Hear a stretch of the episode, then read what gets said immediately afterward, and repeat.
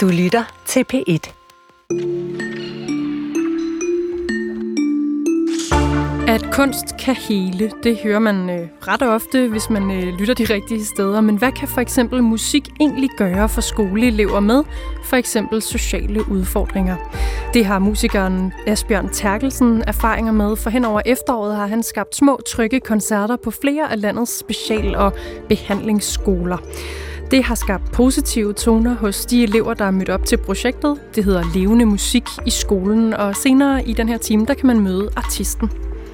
Ja, og så runder vi også det gode menneske sammen med endnu en dansk kulturperson. I dag er det pianisten Katrine Gislinge, som gemmer sig bag julekalenderloven. Hvordan er du et godt menneske over for andre, spurgte vi hende. Og faktisk havde hun en særlig oplevelse for ganske nylig, der fik hende til at overveje netop det her. Mød Katrine Gislinge til sidst i den her time af Kulturen, og i studiet er Linnea Albinus Lande og mig, Chris Pedersen. Og nu kommer vi til at dykke ned i noget, der stadig af mange bliver kaldt for musikhistoriens allerstørste bedrag. Allerstørste! One minute Millie Vanilli were there, Millie Vanilli. Millie Vanilli. the next minute they weren't. Milli Vanilli, en tysk-fransk popduo med to unge sorte mænd i front. Sådan startede det på grænsen mellem to og sådan i slut 80'erne og start 90'erne. Og i sommer, der udkom en øh, dokumentarfilm om den her gruppe, og på torsdag er der i Tyskland premiere på en spillefilm om det her, altså musikverdenens største bedrag. Ja, for duoen, der var på toppen af poppen, mens det, mens det med tiden viste sig, at de hverken skrev eller sang en tone selv. Jeg kan tydeligt huske den her skandal, for det er simpelthen lige min ungdom, og vi skal lige høre lidt fra filmens trailer.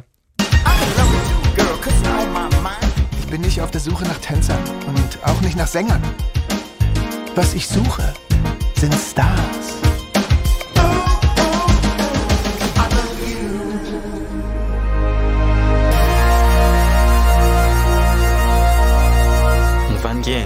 Studio? Wann singen wir? Vergesst das doch mal mit dem Singen. Ihr seid die Frontmänner. Genau darum geht es in dieser Branche. Illusionen. Weil die Leute, die hören mit den Augen. Ihr habt das Zeug dazu, die starten I popmusik er det hele en illusion, hvor folk lytter med øjnene, lyder det her fra filmens trailer. I den nye film kan man se, hvordan det hele udviklede sig, og ikke mindst afviklede sig med et brag, da sandheden om Milli Vanilli kom frem. Og vores guide gennem den her tur hedder i radiosammenhæng normalt Kenneth K. og er vært på Musikquizzen på P4. Velkommen, Kenneth. Hej, tak. Hjælp os lige lidt. For mig er det her ikke en uh, historie, jeg kender helt vildt godt. Jeg tror, jeg er lige lidt for ung. Hvem var uh, Milli Vanilli? Jamen, Milli Vanilli var det her band der i slutningen af, af 80'erne, som pludselig dukker op, øh, laver et par fantastiske sange og er alle vegne. Det er sådan et orkester, man pludselig tænker, eller nu siger jeg orkester, ikke? Og det, der er vi allerede der på grænsen til, til noget, der er løgn jo. Men, men det var sådan et navn, øh, som, som pludselig dukkede op, og man tænkte, hvor i alverden kom de fra? Sikke dog, de kunne, disse to øh, øh, flotte mænd, fordi det var de jo, øh, som havde alle de her store hits, blandt andet Girl You Know It's True, som, som I spillede en bid af. Ikke? Og så, øh, så gik det jo over stok og sten, først i Europa, og sidenhen i USA, og så kom ja, så kom det der, altså bedraget, som I jo også har snakket om, ikke? Det, der, det der øjeblik, hvor det går for hele verden, at de er blevet fyrt bag lyset. Og jeg tænker, at det er også derfor, altså det er derfor, historien stadig er interessant, fordi der ligger sådan en, der ligger sådan en helt øh, fantastisk historie gemt i historien om Milli Vanilli. Ja, men lad os lige skrue tiden tilbage først og så høre et klip fra den her øh, dokumentar, hvor en af de her to frontfigurer fortæller, hvordan de pludselig bliver opmærksomme på deres egen enorme succes. One day, we were at a friend's house watching Formula 1, this TV show, Und jetzt die Top 10 aus England. and then we see Milli Vanilli. Milli Vanilli, girl, you know it's true. Our name on television on Formula 1. We used to dance behind the stars who would come on this show. And suddenly we're in the charts.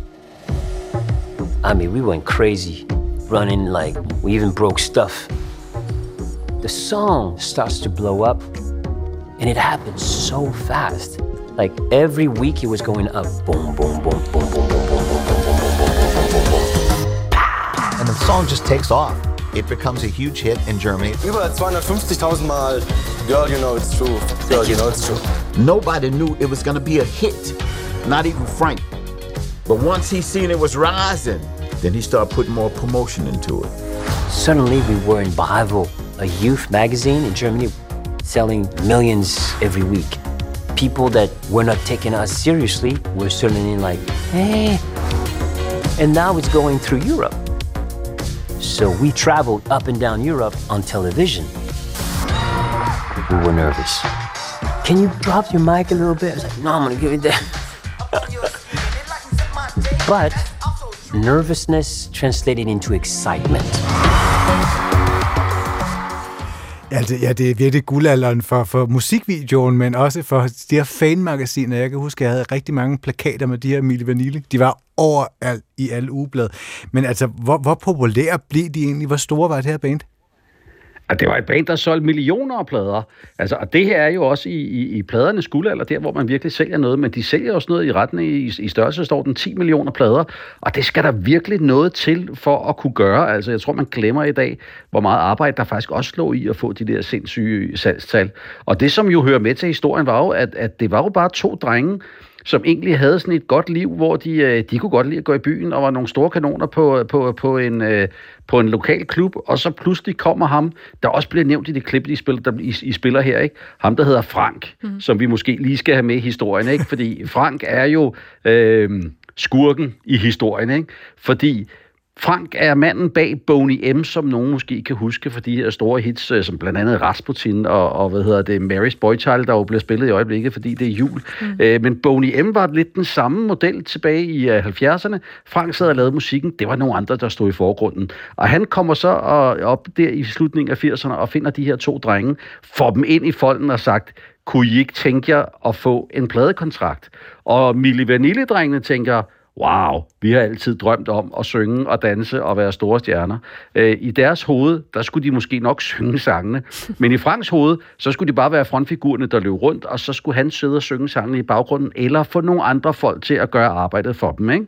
Så ved det, alt det her blev lavet i baggrunden, og de blev så trukket rundt i managen og blevet lovet, at ja, ja, men på den næste plade, hvis I bare lige gennemfører alle de her interviews, hvis I bare gennemfører hele det her med nogle koncerter, hvor I skal stå foran, og så skal I stå og mime til sangene, hvis I gør det, så på den næste plade får I lov til at synge. Og når det så sker, ja, så bliver det det næste igen. Så de bliver sådan hele tiden holdt hen, indtil at, øh, ja, at, at, at, at det ikke, altså, det, det, det, kan ikke, det hænger ikke sammen til sidst, vel? Og det er sådan en, lidt en offentlig kendt hemmelighed, blandt andet i Tyskland, fordi der er nogle af de her mennesker, som har været med på pladen, som har været ude i medierne og sige, jamen, åh, Altså, de det, det, er jo min, det, det, det, er jo min, det er jo mig, der synger her, ikke? Og de er jo så hurtigt blevet lukket ned med nogle penge eller noget tilsvarende. Så det var sådan lidt, der var mange folk, der vidste, også ud fra interviews, sådan noget med, jamen, altså, de har sådan en mærkelig tysk accent også nogle gange, når de taler og sådan nogle ting. De kan ikke synge det her fejlfri engelsk og sådan nogle ting, og det lyder slet ikke som dem og sådan nogle ting. Så der var mange, der havde en idé om, hvad det var, der ligesom foregik. Men man, det, der man jo så godt... sker, det Nå, undskyld. Ja, kom. Kenneth K., man kan jo godt undre sig lidt, synes jeg i hvert fald over, at de ikke fik lov, når de nu så gerne ville. Altså, jeg har lyst til at sige, at de fleste kan vel lære et eller andet om sangteknik, hvis de har resten af potentialet til at være superstjerner, eller hvad? Havde det været 2023, ikke, så havde man jo taget dem ind i studiet, så havde man ladet dem synge sangene, og så havde man sagt, tak skal I have. Vi sidder lige og arbejder lidt på det, og så havde man kørt noget autotune og, og, og ja. gjort lidt ved ja. det, og så var det kommet til at lyde rigtig godt. Og der kan man sige, der er tiden jo, øh, der er tiden jo lidt en anden i dag, ikke? hvor man kan skabe nogle stjerner ud fra, fra nogle lidt mindre forudsætninger, end man kunne i 80'erne måske. Øh, men dengang var det jo før, øh, var det jo før autotune og alle de her... Øh, jeg ved ikke, om det er snyderi, vel, men, men alle de muligheder, som vi har i dag. Så, hvad hedder det, så, så jeg tror bare, at Frank også var sådan et, et kontrolmenneske, som tænkte, den der del, den har jeg styr på, så skal I gå ud og gøre det andet, fordi I heller ikke, altså, de var heller ikke dygtige nok sangere til det. Mm. De prøvede jo efterfølgende at lave sådan et par optrædener, hvor de ligesom stillede sig op for journalister for at vise, hvor godt de i virkeligheden kunne synge. Og, øh, og mens den ene sang sådan nogenlunde hederligt, så var det andet. Det var, altså, det var helt til heste, ikke? Og på et, på et tidspunkt, der kom det her, det kommer jo så frem, frem til offentligheden. Jeg synes jo, det er så sjovt dermed, at hittet, det hedder Girl You Know It's True, og det viser sig at se så fuldstændig usandt. Men, men hvordan, bliver, hvordan bliver der reageret? Og men prøv, det, er jo, det er jo et kæmpe drama, det er jo et kæmpe skandale. Øh, Øh, ja, altså, som jeg husker historien, så er det faktisk noget med, at, øh, at skurken Frank i baggrunden øh, begyndte, altså på et tidspunkt, så fyrer han de to personer, som er i forgrunden, øh, fordi at de bliver lidt besværlige, at de vil gerne synge og alt muligt andet. Så han fyrer dem fra gruppen, øh, og så indrømmer han, at de har simpelthen aldrig sunget, og... Øh, Og så finder han nogle andre, som skal synge i stedet for Emily Vanilli. Øh, og så altså i USA er det her jo fuldstændig utænkeligt, så det vil sige, der starter jo straks en retssag mod det amerikanske pladeselskab, og som til sidst ender med faktisk, at alle de mennesker, som har købt en Milli Vanilli-plade i USA, får retten til at få pengene tilbage fra pladen. Så lige pludselig, når man har 10 millioner solgte albums på verdensplan, så, bliver det, altså, så begynder det også at blive rigtig mange penge. Ja, det det Jeg vil så sige, hvis vi lige skal tage, tage den krølle med, øh, hvis man sidder i dag og stadig har en Milli Vanilli-plade, øh, tidsfristen er udløbet. Men, men, men, men altså, Jeg vil indtil sige, gem den. 1992... Det er jo historisk materiale. Øv, jeg havde ellers, jeg havde ellers dem alle sammen liggende nede i kælderen. Nej. Krises pensionsopsparing. jeg har gemt den. Men altså hele den her metode med at have en, en i front, som, øh, og så nogle helt andre, der laver musikken og synger. Udover at jeg kan huske, at det, hvad hedder det, hende der, øh, den mørkhårede fra Spice Girls, hun vist aldrig rigtig har sunget. Hvordan ser vi det ellers i dag? Eller ser vi det i dag? det, det, var også, det var også noget af, det, det var også noget af en, en, en, en historie, de har smidt derind. Men, Hun har øh, indrømmet det. men øh, jamen, men vi, ser, vi ser stadig i dag, vi ser, øh, vi ser ikke bedraget på samme måde. For ja, det tror jeg også, man lærte af, det tror jeg, man lærte af Milli Vanilli-skandalen, at det går ikke. Men vi ser flere eksempler på sådan nogle, der sidder, øh, for eksempel DJ's og producer, som sidder og laver musikken, og, musikken, og så finder nogle sangerinder eller sanger, som, som kommer ind og leverer den del af det. Øh, men, men, men, men, men, men det der store bedrag, som vi tog tidligere, det, det, det har, jeg har ikke set det i samme omfang, øh, i samme omfang siden. Men, men, men det er klart, der er der altid nogle historier om nogle bandemedlemmer, der kommer lidt lettere igennem en, en, en musikerkarriere end andre. Mm. Øh, lad os lige høre lidt. Nu har vi kun fået små snaser af det. Uh, Girl, You Know It's True, det her uh, kæmpe hit, Kenneth K. Hæng lige på et øjeblik mere. Ja. I'm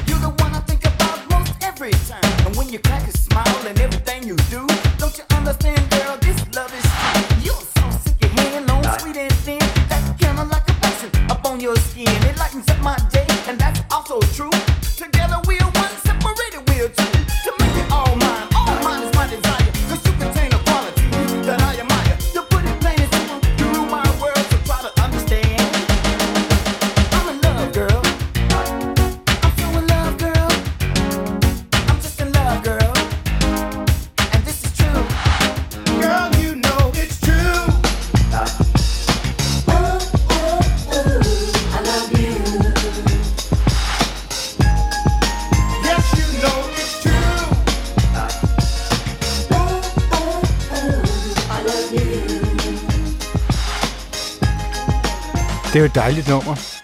Jeg kan også huske det med at sidde og kigge på dem, og så tænke, tænk hvis de sang præcis sådan lige til mig. Men altså har vores krav til, at noget skal være ægte og autentisk i popmusik, har det forandret sig efter den her skandal? Åh, det er et godt spørgsmål. Øh, det vil jeg faktisk sige. Jeg, vil, jeg, vil, jeg, ved du hvad, jeg siger nej. Nej. Jeg, Mere jeg siger, stort, at, at, nej. Det her, det bliver et nej. og, det, og det tror jeg, jeg siger, fordi at, at øh, jeg, historien er, og historien er, og, og, og musikken er stadig vigtigere end alt andet.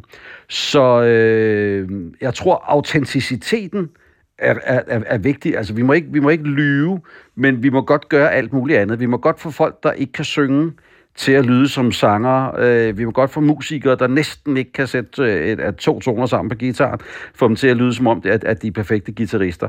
Alt det der må vi gerne, men vi må ikke, øh, vi må ikke lyve i samme omfang, som der blev gjort med Mille Vanilli. Mm. De kom altså i øh, skammekrogen, eller det gjorde ham Frank, der måske i virkeligheden mest af alt. Men musikken var der stadig, og hvis man øh, havde stået inde i studiet før, kunne man høre Chris skråle med på Girl You Know It's True. Det er der sikkert mange, der også gør derude.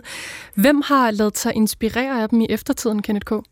Ja, det er jo altid sjovt det der med at se på, du ved, har det givet nogle ringe i vandet, ikke? Er der nogen, der sidenhen har, har, har samlet det her op og tænkt sådan, gud, og har haft det ligesom Chris, det her, det er jo en vidunderlig lyd, det må vi kunne bruge til et eller andet. Og der skal vi faktisk ikke meget længere ind til Burhan G. Fordi den gode Burhan G har lavet et nummer, hvor han simpelthen har samlet Girl You Know It's True, og det er endda gjort, altså, så det er ikke, der, der er intet skjul ved det. Jeg tror, alle som hører, hvis vi spiller lydbiden lige om et lille øjeblik med Burhan G, så vil alle kunne høre, hvor det er, han har inspiration fra. Tak for, at du var med, Kenneth K. Kenneth Karskov. Kan I have en rigtig dejlig eftermiddag? Helt lige måde. Og så kan du lige få lov at øh, gå på eftermiddag med den her.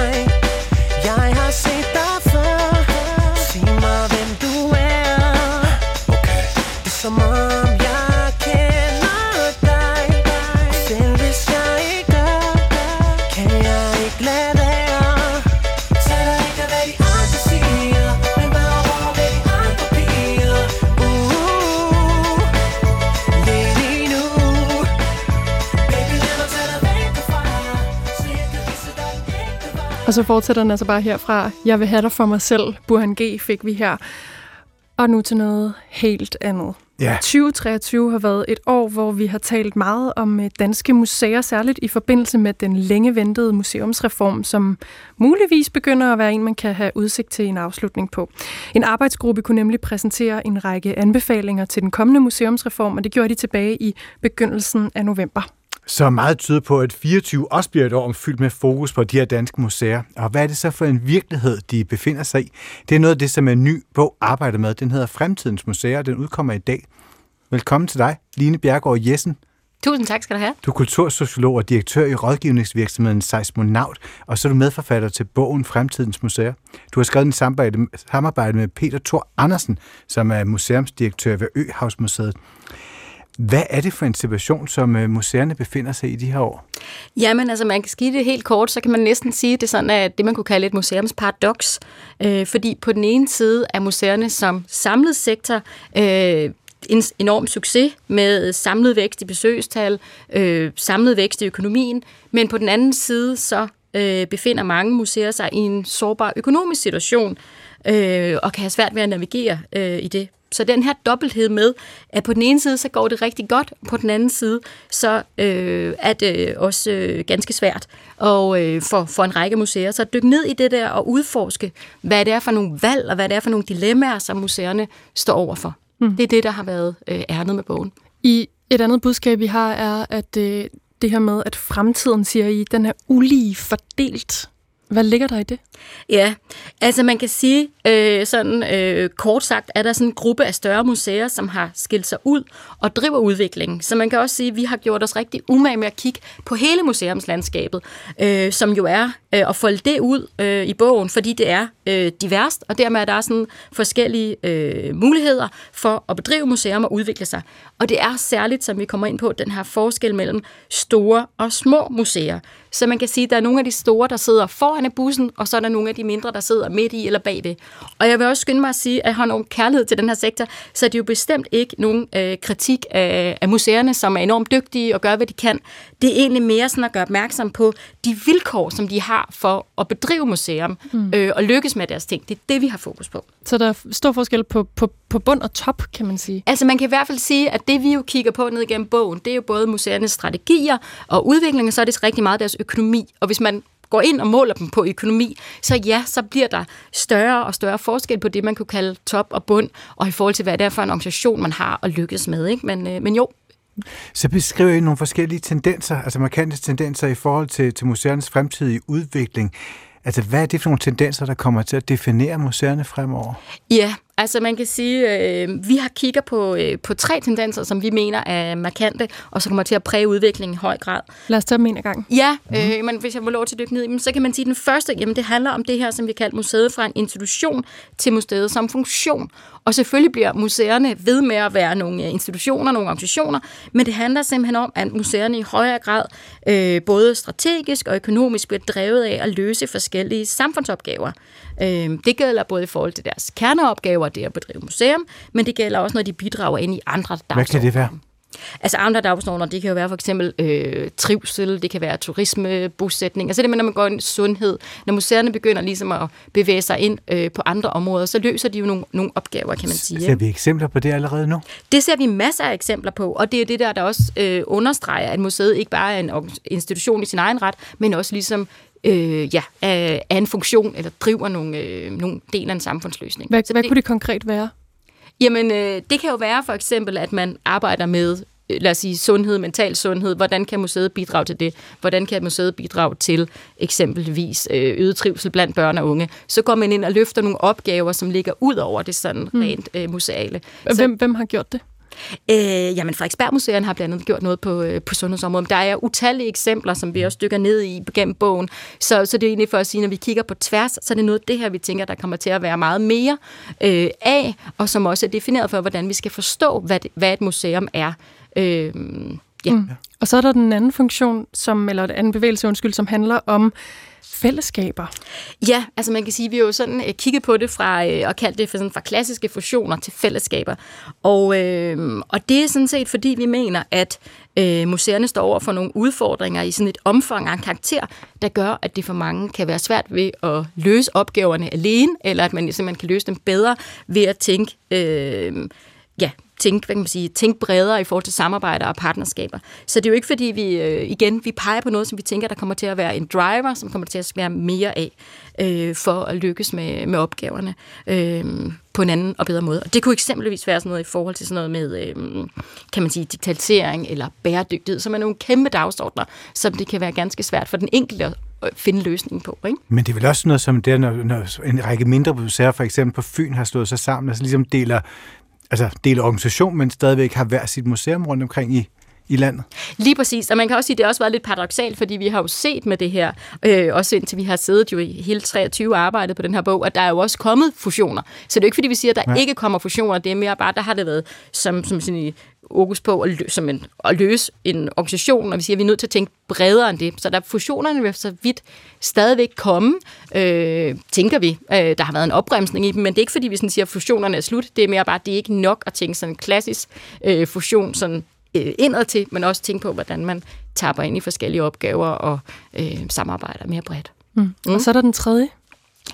Ja, og den samler jo sådan på mange måder de to første, fordi i gennem bogen taler vi sådan om 2010'erne som sådan publikumsårti, øh, og hvor det sådan for alvor var sådan en markedslogik, der blev øh, sige, var styrende for museernes udvikling. Og den er for så vidt ikke slut endnu, men det handler meget om det her med, som vi kalder marked og mening.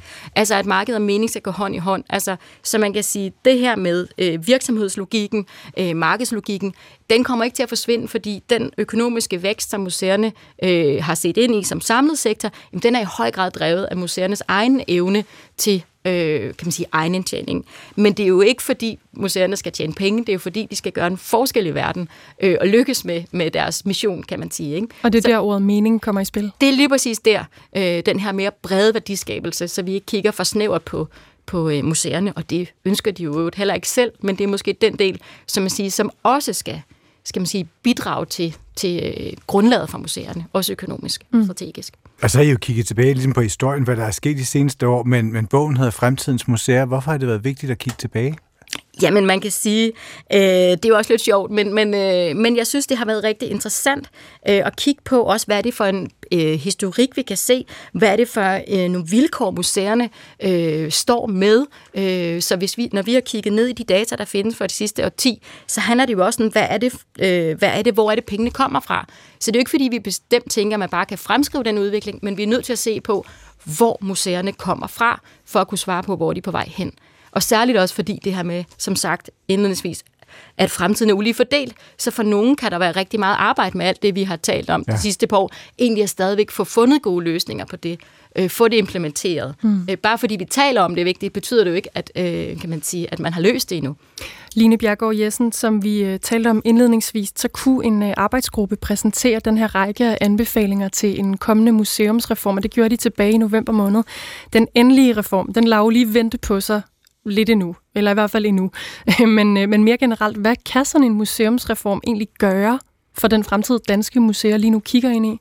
Ja, jamen, øh, det er jo et godt spørgsmål. Altså, øh, man kan sige, forhåbentlig så kan det jo skabe noget, øh, noget ro for den her sektor, noget øget gennemsigtighed, øh, både for museerne og for interessenterne omkring dem. Øh, og så kan man sige, så handler det også om, og det er jo interessant også at se, hvor, hvor svært museerne har, øh, og deres interessenter at blive enige om den reform, fordi ja, det er bestemt blusset op igen, men det er jo faktisk en, en øh, den her tilsynsreform har jo, har jo været på spil i mange år, og bølget op og ned. Ikke? Så man kan sige, det handler jo også om, hvad er det for nogle, øh, man kan sige, hvad er det for et styringsgrundlag? Altså, hvad er det, den del af de op, mange opgaver, som museerne de løser, hvad, hvordan skal de honoreres? Det er jo det, man har svært ved at finde ud af. Mm. Øh, og dermed kan man sige, når det forhåbentlig lander, jamen så, så giver det den her ro og gennemsigtighed i forhold til, at man, øh, ja, at man ved, øh, man bliver honoreret for det, for det forskellige ting. Og hvordan tror du, man potentielt ville komme til at kunne mærke det som museumsgæst? Det er et, øh, et rigtig godt spørgsmål. Øh, man kan sige, øh, lige nu øh, kan man sige, at det er jo meget sådan tilskudsstrukturen, og dermed sådan det, sådan, så organisator, den økonomi, og dermed det organisatoriske overskud, øh, som museerne øh, har eller, eller ikke har. Ikke? Så man kan sige, øh, jeg er ikke sikker på, at, øh, at øh, slutbrugeren sådan lige nødvendigvis mærker noget, men jeg tror i høj grad, at øh, ledelserne og organisationerne og de museums ansatte vil, øh, vil kunne mærke noget i forhold til at kunne øh, skabe en udvikling. Fordi vi kan se, det er også en sektor, hvor tingene tager noget tid at forvente de her ting og få, øh, få gjort tingene. Ikke? Mm. Øh, så, så jeg tror særligt, det er på indersiden, man vil kunne mærke det. Og der er jo allerede en del debat fra forskellige museumsdirektører i forhold til det der med, at øh, hvis der bliver skåret ned fra statstilskud fra nogen, så vil nogle kommuner måske skulle betale mere eller mindre, eller hvad vil kommunerne overhovedet skulle betale? Altså, hvad tror du bliver fremtiden for kommunerne i forhold til deres tilskud til de store museer og små museer? Ja, Altså man kan sige, at øh, når vi har kigget, vi har jo kigget på museernes økonomi, både på deres egen tjening og på deres øh, tilskud, og på de bidrag, de har fået fra fonde. Så det vi kan se også ved at kigge bagud øh, i forhold til frem til i dag, jamen det handler jo om, man kan sige, at de offentlige tilskud samlet set for sektoren er stagneret, mens øh, fond, tilskuddene fra fondene er sådan øh, status quo og enorm bidrag til udviklingen. Så man kan sige, det offentlige tilskud er enormt vigtigt, det er så samlet set stagneret, men samtidig er kommunerne for rigtig, rigtig mange af museerne den største bidragsyder. Mm. Så hvis vi kommer til spørgsmålet, så kan man sige, at kommunerne kommer til at være enormt væsentlige aktør for rigtig, rigtig mange museer. Øh, det er der ingen tvivl om. Men så bliver det egentlig også nogle, politi- altså nogle, nogle beslutninger, som de lokale borgere skal involvere sig mere i? Det kan meget vel tænkes, og man kan også sige, at øh, når vi ser på det udefra her, eller som på sektorniveau, så kan man sige, så har kommunerne jo også, og også øh, fonde og andre, jo interesseret sig rigtig meget for det, der foregår, kan man sige, de publikumsrettede ting, det, der foregår udenfor, og er synligt, så det kan også være, at kommunerne kommer til at interessere sig mere for sådan et mere holistisk blik på museerne, og så sige, der er også nogle af kerneopgaverne, som, som, øh, ja, som der skal være nogle forudsætninger for at løse, selvom de ikke er så synlige. Så det kunne være med noget dertil. Tak for, at du kom. Ja, Line ja, Bjergård Jessen, kultursociolog, direktør i rådgivningsvirksomheden Seismos Naut, og medforfatter på den her bog Fremtidens Museer, der er skrevet sammen med Peter Thor Andersen, og der udkommer i dag.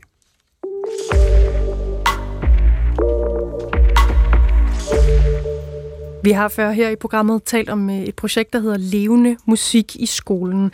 Altså en koncertordning, der går ud på at give alle kommuners skoleelever mindst én professionel koncert om året, og nu er der en øh, god anledning til at tage et øh, kig på det her projekt en gang til. For som et nyt forsøg har Levende Musik i skolen skabt et øh, helt nyt koncertkoncept, koncept, hvor Asbjørn, musikeren Asbjørn, har rejst rundt til flere af landets special- og behandlingsskoler og givet en koncert, som er særligt tilrettelagt netop til elever med særlige udfordringer. Det kan han heldigvis fortælle meget mere om lige om lidt. Koncertturen på 29 forskellige skoler sluttede i sidste uge. Ifølge tilbagemeldingerne fra skolerne, så har projektet været en succes for alle elever. Ja, spørgsmålet det er så, hvorfor det lige præcis er live-musikken, der kan gøre en forskel for de her elever. Og det har vores næste gæst et bud på. Det er skoleleder på Søstjerneskolen, der har været en del af projektet. Dan Sjønevald Rasmussen. Velkommen. Tak for det. Og så er det dig, Asbjørn Terkelsen, artisten, der står bag de her koncerter på skolerne rundt omkring i hele landet. Velkommen til dig, altså. Tusind tak. Asbjørn, lad os starte med hos dig. I fredags der spillede du den sidste koncert af 29 på forskellige special- og behandlingsskoler. Du har været med til at udvikle det her koncertforløb. Hvordan fik I ideen til at udvikle det? Den kan jeg jo desværre ikke selv tage æren for. det er jo øh, Levende Musik i skolen, der har, der har fået den idé. Øhm, så har jeg i samarbejde med Leno Musik i skolen og øh, Maria Jarmer og Lene Bækhøj fra Søstjerneskolen forberedt os øh, ligesom med, med råd i, i Maria og Lenes kompetencer inden for, for præcis målgruppen. Øh, Og hvad gjorde, du gerne... Hvad, hvorfor ville du gerne være med? Fordi at fordi at jeg vil gøre en forskel med min popmusik, jo. Og jeg har ikke noget imod at få beskidte hænder og komme helt derned, hvor, øh, hvor aktivismen virkelig, virkelig kommer til udtryk. Mm. Mm. Dan Tjøneval Rasmussen, du kender det publikum, som Asbjørn har, har spillet for. Dem kender du rigtig godt. Hvad er det for nogle elever, der går på Søstjerneskolen? Jamen, øh, det er helt almindelige, søde, dejlige børn og unge, som har øh, på et tidspunkt gået i den almindelige danske folkeskole, men er kommet til at mistrives. Øh, De har en autismediagnose, og så har de det, man kunne kalde øh, komorbide tilstande, alle mulige belastningsreaktioner eller tillægsdiagnoser, øh, og i hvert fald angst i en eller anden afskygning. Så har de nogle øh, fraværsproblematikker, skolefraværsproblematikker, og så har de det, vi så hos os kalder en ekstremt nedsat kravkapacitet. Mm. Hvad betyder det for dem i forhold til det her projekt? Ja, men det betyder jo, at øh, de i forvejen kan føle sig ret alene med deres øh, tanker, og også kan føle sig øh, presset i forhold til sådan sensoriske input i øvrigt. Så det, at der lige pludselig skulle komme nogen og spille live musik, og øh, det, det er selvfølgelig øh, noget andet. Jeg tænker, det er noget, man også på en eller anden måde skal tage en ret stor dialog om, inden for at man er forberedt på, hvad der skal foregå.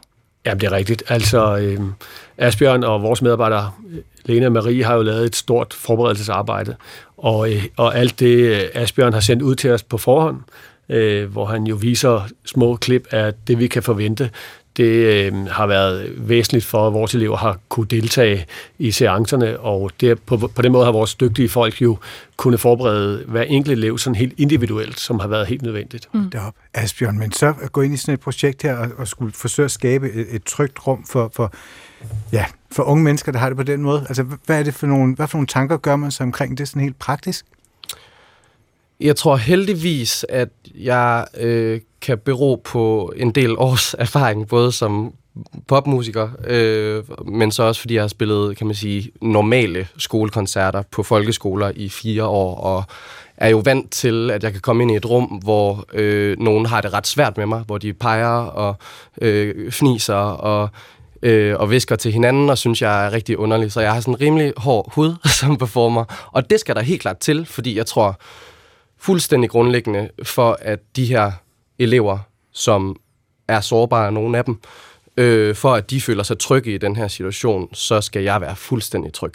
Mm. Øh, så, så min selvtillid ved at stå der helt nøgen og alene, øh, den er fuldstændig afgørende for, at, at de kan finde ud af at være i det. Jeg kunne godt tænke mig lige at få lidt øh, billeder på Asbjørn. Mm. For eksempel på Søstjerneskolen, når du har spillet der. Mm. Hvordan ser det så ud? Jeg gætter på, du står vel ikke på sådan en 4-5 meter høj scene med stor afstand til de her elever, vel? Fordi så, så kommer du for langt væk på en eller anden måde. Det er Hvordan ser det fuldstændig bogstaveligt talt i øjenhøjde jo. Ja. Øhm, jeg kommer med mit setup i en personbil, stiller op inde i Søstjernens øh, multirum, øh, og jeg mørklægger lidt og har noget lys med, så fokus ligesom er på mig, og så eleverne kan Øh, være en lille smule, kan man sige, ude, ude af fokus og, og, og, og ikke føle sig udsat på den måde. Øhm, så starter jeg koncerten ved, at, øh, mens de kommer ind og sidder og spiller noget roligt klaver, for der sker noget. Øhm, og så når jeg kan se, at alle er kommet ind, så rejser jeg mig op og uforstærket og uden noget som helst andet, så synger jeg første vers af en sang helt a cappella, mens jeg kigger dem i øjnene. Okay, så det, altså det er bare lige a cappella, uden at de klaver spiller videre eller noget, så er det bare dig helt alene? Præcis. Okay. Og på den måde jo også for signaleret, tænker jeg, at øh, det her det er sårbart, men jeg står ved det, Mm. og jeg øh, elsker det. Jeg synes, vi skal høre lidt Ja. fra en koncert. Her er det fra netop fra begyndelsen. Jeg hedder Asbjørn, og øhm, jeg skal spille nogle sange for jer. Jeg tror ikke, jeg vil sige så meget mere om mig selv endnu, fordi at jeg tror, den næste sang siger en hel del. Den hedder Be Human. It's written in stone, religiously so, that we are meant to enter certain roles. I've read all your posts, And I know it hurts to break the curse. My teenage rebels, we could change the world. I don't wanna be a man. If man means violence instead of showing kindness, don't wanna be a man. And I don't wanna be a woman. Uh, if woman means terror to love and trial and error, don't wanna be a woman. Can I just be human? Can I just be me? Ja, her hører vi dig, Asbjørn Terkelsen, og fra øh, en af de øh, levende musik i skolen-koncerter, du har givet i løbet af, af efteråret. Dan Schønevald Rasmussen, skoleleder på Søstjerneskolen. Hvordan reagerer eleverne typisk, når de sidder og lytter til sådan noget her? Ja, men til at starte med er det jo en helt ny ting øh, for eleverne på vores skole, og på den måde tager angsten jo over op til. Øhm, og det vi har oplevet hos os er, at øhm, med musikken, så er angsten også blevet mindre, i hvert fald i de minutter, det står på. Og på den måde øh, overgiver de sig ligesom også til at tale om det, og alle de følelser, som øh, Asbjørn jo serverer meget direkte til dem, og vi får så adgang til også at arbejde med dem øh, efterfølgende. Men Dan, man lige, altså, du siger, at, at, at angsten tager til. Altså, i hvor høj grad? Altså, hvor, hvor hårdt mm. er det for, for de unge mennesker at, at, at gå til en live-koncert? Eller hvor Ja. svært er det? Altså man kan jo, hvis man tænker en negle på en tavle, og så man alle sammen lige kan mærke den, ja. og så man øh, ganger det med noget, øh, så kan man sige, at øh, det er jo både det, angsten kan gøre, men det er også de sensoriske udfordringer, man står med. Så det med at både skulle øh, rumme, øh, at, øh, at Asbjørn visuelt udtrykker følelser, men så er der også reelt live musik, det er jo øh, en belastning. Mm. Som de så tager noget positivt med sig ud fra, trods alt. Lige præcis. At øh, forberedelsen, og så også det, vi oplever med Asbjørn i nuet, og så i den grad bearbejdelsen efterfølgende, gør jo, at vi får adgang til at arbejde behandlingsfagligt på en helt anden måde, og hurtigere, end vi ellers ville måske gøre. Hvad er det for en bearbejdelse, der kommer efter? Ja, det er, jo, det er jo samtale. Det er jo de følelser, som øh, Asbjørn jo synger om, får vi jo lejlighed til at tale med vores elever om. Vores dygtige øh, medarbejdere får adgang til at øh, tale om øh, det, vi oplevede sammen med Asbjørn, men også noget af det, han synger om, som jo også er nogle, hvad kan man sige, øh, øh, krasse emner, som seksualitet og øh, andre øh, følelser. Mm. Mm. Altså nu hørte vi, at, ja Asbjørn, nu hørte vi Dan sige, at det var ligesom øh, altså, en negle på, på en tavle. Øh, hvad, hvad tænker du om den måde, som, som de reagerer Altså ikke på? Asbjørn, Nej, nej, nej. er Men ikke det her med, drømmen altså, det her om, med, jeg ved altså, altså, det her med altså, at det er, Det at nu. det er den type reaktion, de unge på en eller anden måde sidder med. Altså, hvordan er din oplevelse af de her reaktioner, når du står der? For det må være et vildt publikum at optræde for. Altså, kan man mærke, at at følelserne er så meget uden på kroppen, når du står deroppe? Jamen, nogle gange, det er ekstremt forskelligt fra, fra skole til skole, jeg har været på. altså, nogle steder, så kan jeg virkelig se, at de er tynget. Øh, og at det starter i total ængstelighed, og faktisk det, at jeg øh, stiller mig op og kigger dem i øjnene, øh, nok trigger noget angst til at starte med, men som de øh, lige akkurat, tror jeg, øh, når at få bugt med, eller som, som vi når at skabe en tryghed, før den kommer over. Og så bliver de mere og mere afslappet i situationen, og lige pludselig griner de helt vildt højt af et eller andet, og så bliver de forskrækket over, at de selv grinede, og så går de lidt ind i sig selv, og så lige pludselig så slapper de mere af, og så ender det med, at vi kan snakke om alle mulige ting, og at de har lyst til et knus, øh, og at jeg jo får at vide på, altså bagefter, øh, at, at, at det er vildt, det der er sket. Jeg kan sige, jeg, altså jeg kender jo ikke de her unge på forhånd. Der er nogle steder, hvor jeg ikke har fornemmelsen af, at de overhovedet bøvler med noget som helst, hvor de bare virker som nogle dejlige unge mennesker, og så bagefter så får jeg at vide, at det er øh, fuldstændig uhørt, at de har kunne sidde der og være optaget i 45 minutter, og at, øh, og at de har vist mig den tillid, de har. Mm. Øh, og så det er jo sindssygt rørende, altså. Men det, og det lyder jo meget smukt og harmonisk og Mm. vidunderligt og sådan noget, men hvornår er det sværest at være den, der ligesom er ansigtet på og servere alle de her følelser til de unge mennesker? altså, der var en, øh, en oplevelse på en behandlingsskole, hvor øh, jeg tror, alle eleverne havde sådan en, altså en ekstrem sådan udadvendthed i øh, øh, enormt meget energi, som startede med at være rigtig meget imod mig, og som sådan, hver gang jeg gik i gang med at spille en sang, så ville den spille noget andet. Sådan, altså, og jeg sagde sådan lidt, til dig? Ja, ja, jeg bliver sådan lidt bitchy tilbage, og imiterede bare dem, og var sådan, nej, jeg gider ej, eller sådan, og de stillede sådan nogle spørgsmål, sådan, om, øh, hvad så, øh, får du så meget pik, eller hvad? Sådan, ja, selvfølgelig gør jeg det, jeg er popstjerne.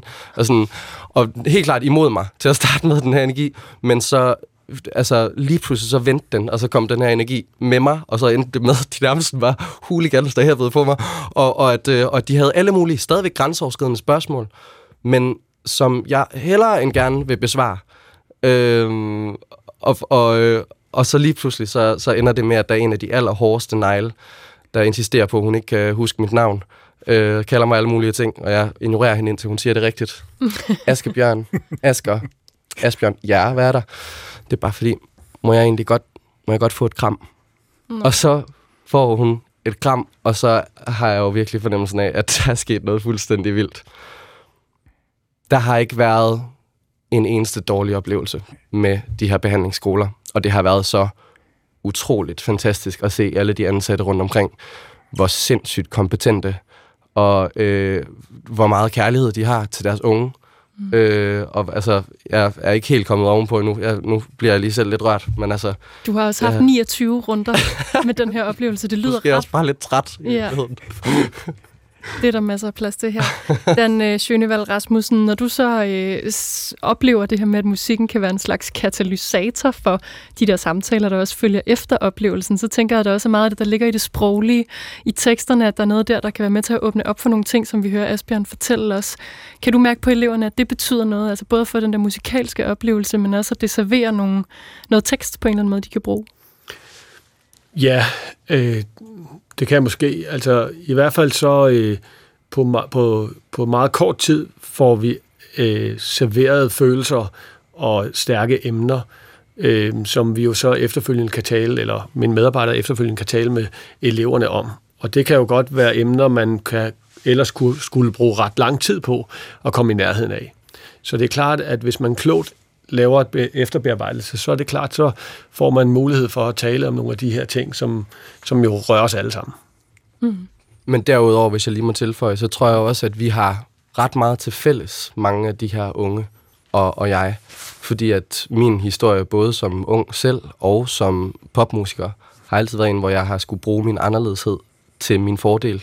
Eller jeg har prøvet i hvert fald. Og det er jo det, er jo det jeg forsøger at mm. på en eller anden måde give videre, at det behøver ikke at være en dårlig ting. Sådan. Ja, tak. Tillykke med det. Tak. Ja. Pro- med hele projektet. Ja. Godt gået, Asbjørn. Asbjørn Terkelsen, som du også hedder, artist, som altså har været rundt på de her levende musik i skolen, koncerter 29 gange i efteråret, og blandt andet på Søstjerneskolen, hvor du er skoleleder, Dan Sjønevald Rasmussen. Også tak til dig. Selv tak. Mange tak.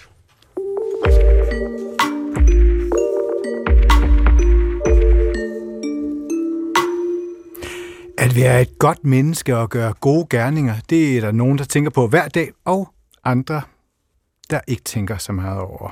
Her på Kulturen, der har vi spurgt begge typer i vores julekalender og stillet netop det her spørgsmål. Hvordan er du et godt menneske over for andre? I dag er turen kommet til pianist Katrine Gislinge, og hun havde en helt særlig oplevelse for et års tid siden i en situation, der krævede, at hun tænkte over det, det der med de gode gerninger, og det kommer vi tilbage med. Jeg var på besøg hos hende øh, forleden i hendes øh, nye, øh, jeg eller i hendes lejlighed, hvor hun havde et nyt, rimelig legesygt øh, kæledyr med os. Jeg har lige fået en hundevalg, så der er lidt larm i baggrunden. Men øh, jeg tror egentlig, jeg tænker mere over øh, det der med den gode gerning, end med hvem der er et godt menneske. Fordi jeg tror, vi er vel alle sammen disponeret for både noget godt, godt og noget ondt. Ikke? Og, og jeg tror, vi ligesom fødes med nogle potentialer og nogle øh, dispositioner og nogle gener, eller hvad det hedder. Men jeg tror ikke, man fødes som enten god eller ond. Jeg tror, man, man fødes med nogle muligheder, og der tror jeg, at, at det er en, der er lidt en fare i at tale om, hvornår man er et godt menneske, men, men måske snarere fokusere på, hvornår man gør en god gerning. Øhm, sidste år, der tog jeg et, øh, i min fritid, der læser jeg lidt filosofi på Københavns Universitet, og der sidste år havde vi så øh, etik, Øhm, og, der, og der bliver man jo ligesom tvunget til at tage stilling til, For det første, øh, jamen, altså, hvad vil det overhovedet, hvad, hvad er det gode? Øh, det er jo sådan ligesom, hvad, hvad er, er det gode, at alle for eksempel har lige løn? Øh, eller er det gode, at, øh, at vi altid er kærlige over for hinanden? Øh, altså, der er jo, der er jo sådan en, en, en det er jo sådan et forholdsvis stort spørgsmål, ikke? Kæmpe spørgsmål. Ja. Næsten umuligt. Ja, det er faktisk ret umuligt. Og så tror jeg sådan, at, at personligt, så, så er der også nogen, der siger, at altså, at mennesket er, er, ligesom, er, er natur nok ikke sådan specielt godt, men har brug for ligesom øh, nogle, nogle regler. Det er sådan nogle, man kalder pligtetikere, der ligesom siger, at vi har brug for, at... Øh, hun sidder og bider i mine fingre, men det er altså meget... Ja, det er noget med Vi skældner mellem gode mennesker og gode hunde ja, i dag. Altså, jeg tror, øh, der var en eller anden, der faktisk sagde, at mennesket må være godt, fordi hunde elsker det simpelthen så højt. så, nej, det der må du ikke bide i, men du må gerne bide lidt her. Ja, det må du godt. Nå, nej, men jeg tror, at, at det er nemmere at tage udgangspunkt i, hvornår vi kan gøre noget godt. Altså, Øhm, og der tror jeg, at, at det, der hedder dydsetikken, som jo lyder sådan en lille smule for, for dydigt måske, og lidt for kedeligt på en eller anden måde, men alligevel er, er værd at se nærmere på. Og der havde jeg sådan en meget sjov oplevelse sidste år faktisk, hvor... Øh, altså jeg går virkelig ikke rundt og føler mig som noget specielt godt menneske. Heller ikke specielt skidt eller noget, men sådan almindelig sådan besværlig, in-between-agtig, ikke? Øh, i forbindelse med det her øh, etik-seminar, der, øh, der bliver man jo opmærksom på, hvornår man gør noget godt, og hvornår man, man gør noget skidt, og, og hvornår man for eksempel skal hjælpe et andet menneske. Øh, og der var der så den, den her situation, der opstod, det var en øh, sen eftermiddag sidste december, så det var sådan halvmørkt, der var stadigvæk lidt trafik, og øh, der var sådan lidt øh, cyklister på gaden og sådan noget, og, og så pludselig så så jeg sådan en, øh, en, en, en ældre person, som trak sin cykel hen over et, øh, et fodgængeroverfelt, og, og det var helt tydeligt, at denne person, hun var, hun var virkelig øh, på en eller anden måde lidt fra den. Og så hun, hun gik, kunne ikke rigtig sådan holde sig inden for fodgængerfeltet, og cyklen sådan øh, krængede lidt og sådan noget. Og så kiggede jeg først på hende, og det var sådan, tror jeg, de fleste ville gøre.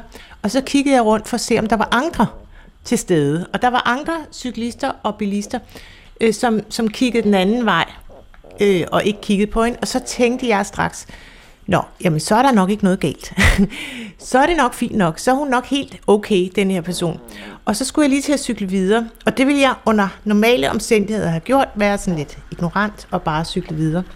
Men fordi jeg netop havde det her etikseminar øh, samtidig, så var jeg ligesom opmærksom på det der, som ham, den danske filosof, der hedder Løstrup, som er ret vidunderlig, som jo ligesom tror på, at vi har nogle et umiddelbart ønske eller behov eller trang til at hjælpe et andet menneske i nød, og vi, behøver, vi, vi når nærmest ikke engang at tænke os om, og vi når heller ikke at tænke, at det er noget, vi gør for at fremstå godt. Eller sådan. Vi, vi kan simpelthen gøre den gode gerning sådan helt rent impulsivt af os selv. Mm. Og hvad øh, gjorde du så? Jamen, så, gjorde, så stoppede jeg nemlig op. Og jeg vil sige, det var ikke impulsivt af mig selv, for jeg var nødt til lige at tænke og sige, ej, det går jo ikke det her. Stoppede jeg op og kiggede efter damen, og hun, hun øh, med møje og besvær holdt hun, hun så lige på fortorvet med den her cykel, som krængede mere og mere over, og hun, jeg tænkte, det kunne minde mig om et, et, måske et dement menneske, eller et sygt menneske, eller sådan noget. Så, og så blev jeg stående lidt og tænkte, det, det er måske grænseoverskridende, hvis jeg går efter. Øh, men, men, øh, men pludselig kunne jeg ikke se hende, og så tænkte jeg, gud, hvad der er sket? Jeg må, jeg må, jeg må, jeg må gå hen og se, hvad der er sket. Og så, og så var så, du nødt til at gå efter, faktisk? Så, så gik jeg faktisk efter der i mørket, og, og, og, og der var så ikke rigtig så meget trafik lige der. Øh, så jeg gik efter, og så så jeg, at, at hun ligesom var væltet. Øh, og så tænkte jeg, åh nej, jeg sådan, undskyld, kan jeg hjælpe dig, sagde jeg sådan. Og så var hun, så kom der en, en, en, øh, en reaktion, som var helt øh, helt anderledes, end jeg havde regnet med. For jeg måske havde regnet med, at det, havde været, at det var for meget eller noget. Og så grinede hun og sagde, ja, ja, jeg er simpelthen så beruset, for jeg har været til julefrokost med sådan en helt klar stemme, og, og hun var vildt sød og, og, og, og, og frisk og ikke spor syg. Hun var bare lidt fuld, altså, som, som rigtig, rigtig mange unge mennesker øh, en eller anden sen lørdag aften. Ikke? Altså, det, var, det var sådan, det var faktisk ret fint, så, så, så, så fik jeg hende hjulpet op, og vi, hun boede i nærheden, og så trak jeg hende hjem til hendes hjem, og vi snakkede rigtig længe. Hun var utrolig sød, og, og, og synes, det var Det, men egentlig, egentlig var det ikke sådan pinligt. Det var bare sådan, at jeg skulle sådan lige holde hende lidt lige. Og den her historie fortæller jeg ikke for at fremhæve mig selv som et godt menneske overhovedet. Sådan vil jeg nødig have det fremstår, fordi det er jeg, altså, det, det, men, men mere som et eksempel på, at i det øjeblik, du fokuserer på, øhm, altså ligesom den etiske fordring, kan man sige, du fokuserer på, øh, at øh, hvornår kan jeg gøre noget godt? Altså for eksempel fokusere på, at du skal sortere dit affald, eller sortere på, at du skal, det ved jeg ikke, øh, en gang imellem give nogle penge til en hjemløs, og, og donere nogle penge til børn i Afrika. Altså, altså, jeg ved ikke, hvad der er af sådan øh, små, bitte, bitte, bitte dødsgærninger, vi kan gøre, som måske det samlede hele kan hjælpe en lille, bitte, bitte smule på den, alle de lidelser, der er. Øhm, så tænker jeg bare på, i det øjeblik, man ligesom begynder at fokusere på, øh, på at man kan gøre noget, så, så, så, så kan man faktisk gøre noget. Og nu tror jeg, i denne her tilfælde, var hun nok kommet op igen, og, og hvis hun hører radioudsendelsen, så, så var hun, hun var, hun var virkelig sød, og det var virkelig hyggeligt at snakke med hende og sådan noget. Og det, øh, det, det blev bare sådan, jeg har faktisk fortalt historien nogle gange, og ikke fordi, at... Øh, at det, jeg, jeg synes, det handler om, at jeg tror faktisk lige i et øjeblik, der var jeg opmærksom på, at man kan foretage en god gerning. Der var en grund til lige her, at du reagerede, fordi du havde det i bevidstheden fra dine studier. Men faldt det dig naturligt? Jeg synes faktisk, det var lidt grænseoverskridende. Øh, og det var jo tankevækkende nok. Øh, men jeg synes, det var det der med at trænge ind øh, for, og, og, og ligesom spørge andre mennesker, om de har brug for hjælp. Øh, det kan jo godt i virkeligheden være lidt øh, anstødeligt på en eller anden måde, ikke? Men, men, øh, men lige her, fordi hun, hun tog så vel imod det, og faktisk godt lige kunne bruge en hånd, altså øh, med det her, så, øh, så, så, så blev det en utrolig fin oplevelse. Ikke? Øhm, og og jeg, ja, det er ikke noget, jeg så har gået rundt og dyrket senere hen, øh, men det er bare det, jeg kommer i tanke om, nu du spørger. Øh, jeg kan godt komme i tanke om mennesker, som er som jeg vil definere som meget mere gode end mig selv. Jeg kender mennesker, når man er sammen med dem. Jeg kender du ikke det, hvor man nogle gange man føler simpelthen bare, at der ligesom er en engel i rummet, og alle mennesker opfører sig en lille smule bedre. Bare via deres tilstedeværelse, som har en form for sådan værdighed eller respekt for, for altså, den gode opførsel. Gud, hvor jeg lyder gammeldags. Men altså, det, det, er, det, er, det, det er ikke så tosset med den der gode opførsel. Øhm, og den her konkrete episode fra sidste december, ja. sidste år, og en fuld kvinde, som var Ja. væltet, og du ja. hjalp hende osv., kan man generalisere for dit vedkommende ud fra den? Altså lærte du noget, som du tog med dig trods alt? En anden slags bevidsthed? Har du vækket dit blik for mennesker, der måske har brug for, at man siger, kan jeg hjælpe dig med noget?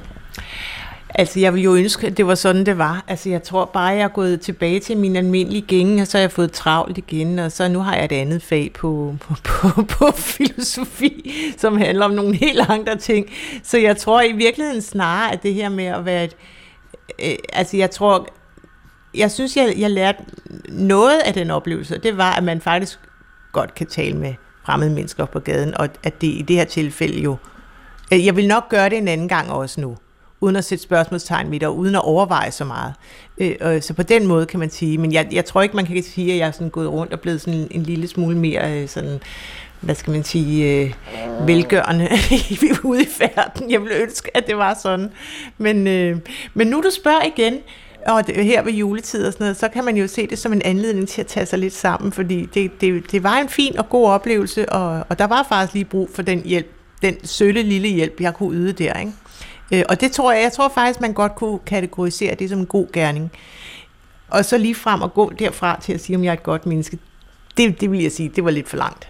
Men, og det er faktisk, inden jeg lige helt Ja. slipper dig, Katrine ja. Gislinge, ja. så har jeg hørt dig sige det et par gange nu, at du helst ikke vil ned i den kasse og være et godt menneske, eller at det i hvert fald ikke er dit eget selvbillede, ja. at du bakker rundt i verden og er rigtig god. Men hvorfor har du brug for at tage afstand, tror du, til det markat?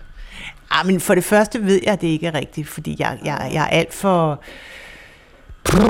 Jamen, det, det, det bliver meget privat, men altså, det, jeg er alt for optaget af, øh, af mig selv og med min egen lille verden til, at jeg overhovedet vil, vil kategorisere mig som et godt menneske. Nu får vi altså lidt hundelyd med her på. Nej, men altså, som kunstner er man jo ofte, går man jo meget sit eget liv, og det kan godt være, at man gør en god gerning ved at være med til at sende smuk musik ud i verden, som jo trods alt er bedre end, jeg ved ikke, våben eller for meget olie eller sådan noget, ikke? Altså, men, men øh, jeg synes ikke, jeg, jeg, jeg ville synes, det var forholdsvis vil, jeg kan sagtens komme i tanke om rigtig mange mennesker, som er meget, meget gode, og gode til at være gode mennesker, for hvem det falder meget, meget naturligt.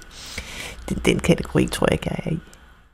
Det var pianist Katrine Gislinge, vi hørte her med hendes lille brummende hundevalp i skødet, som øh, reflekterede over spørgsmålet, det gjorde Katrine og nok ikke så meget hundevalpen, over det med at være et øh, godt menneske, som hun altså synes, der er lidt en øh, far ved at kalde sig selv. Og jeg skal lige beklage, at der var et udfald undervejs i, i teknikken.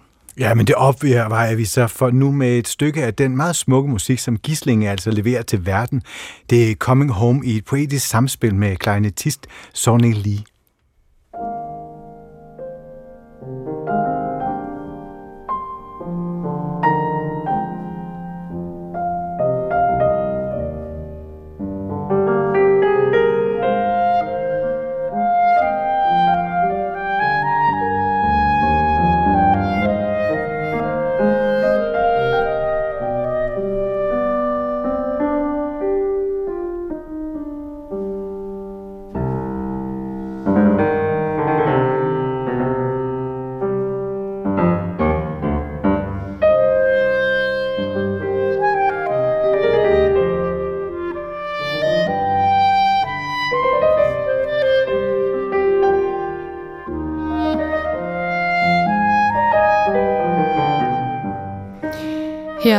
Katrine Gislinge, som sagt, sammen med Xiongyi Li. Og dagens program var produceret af Thomas Holmby Hansen i studiet, Chris Pedersen og mig, Linnea Albinus Lande. Gå på opdagelse i alle DR's podcast og radioprogrammer. I appen DR Lyd.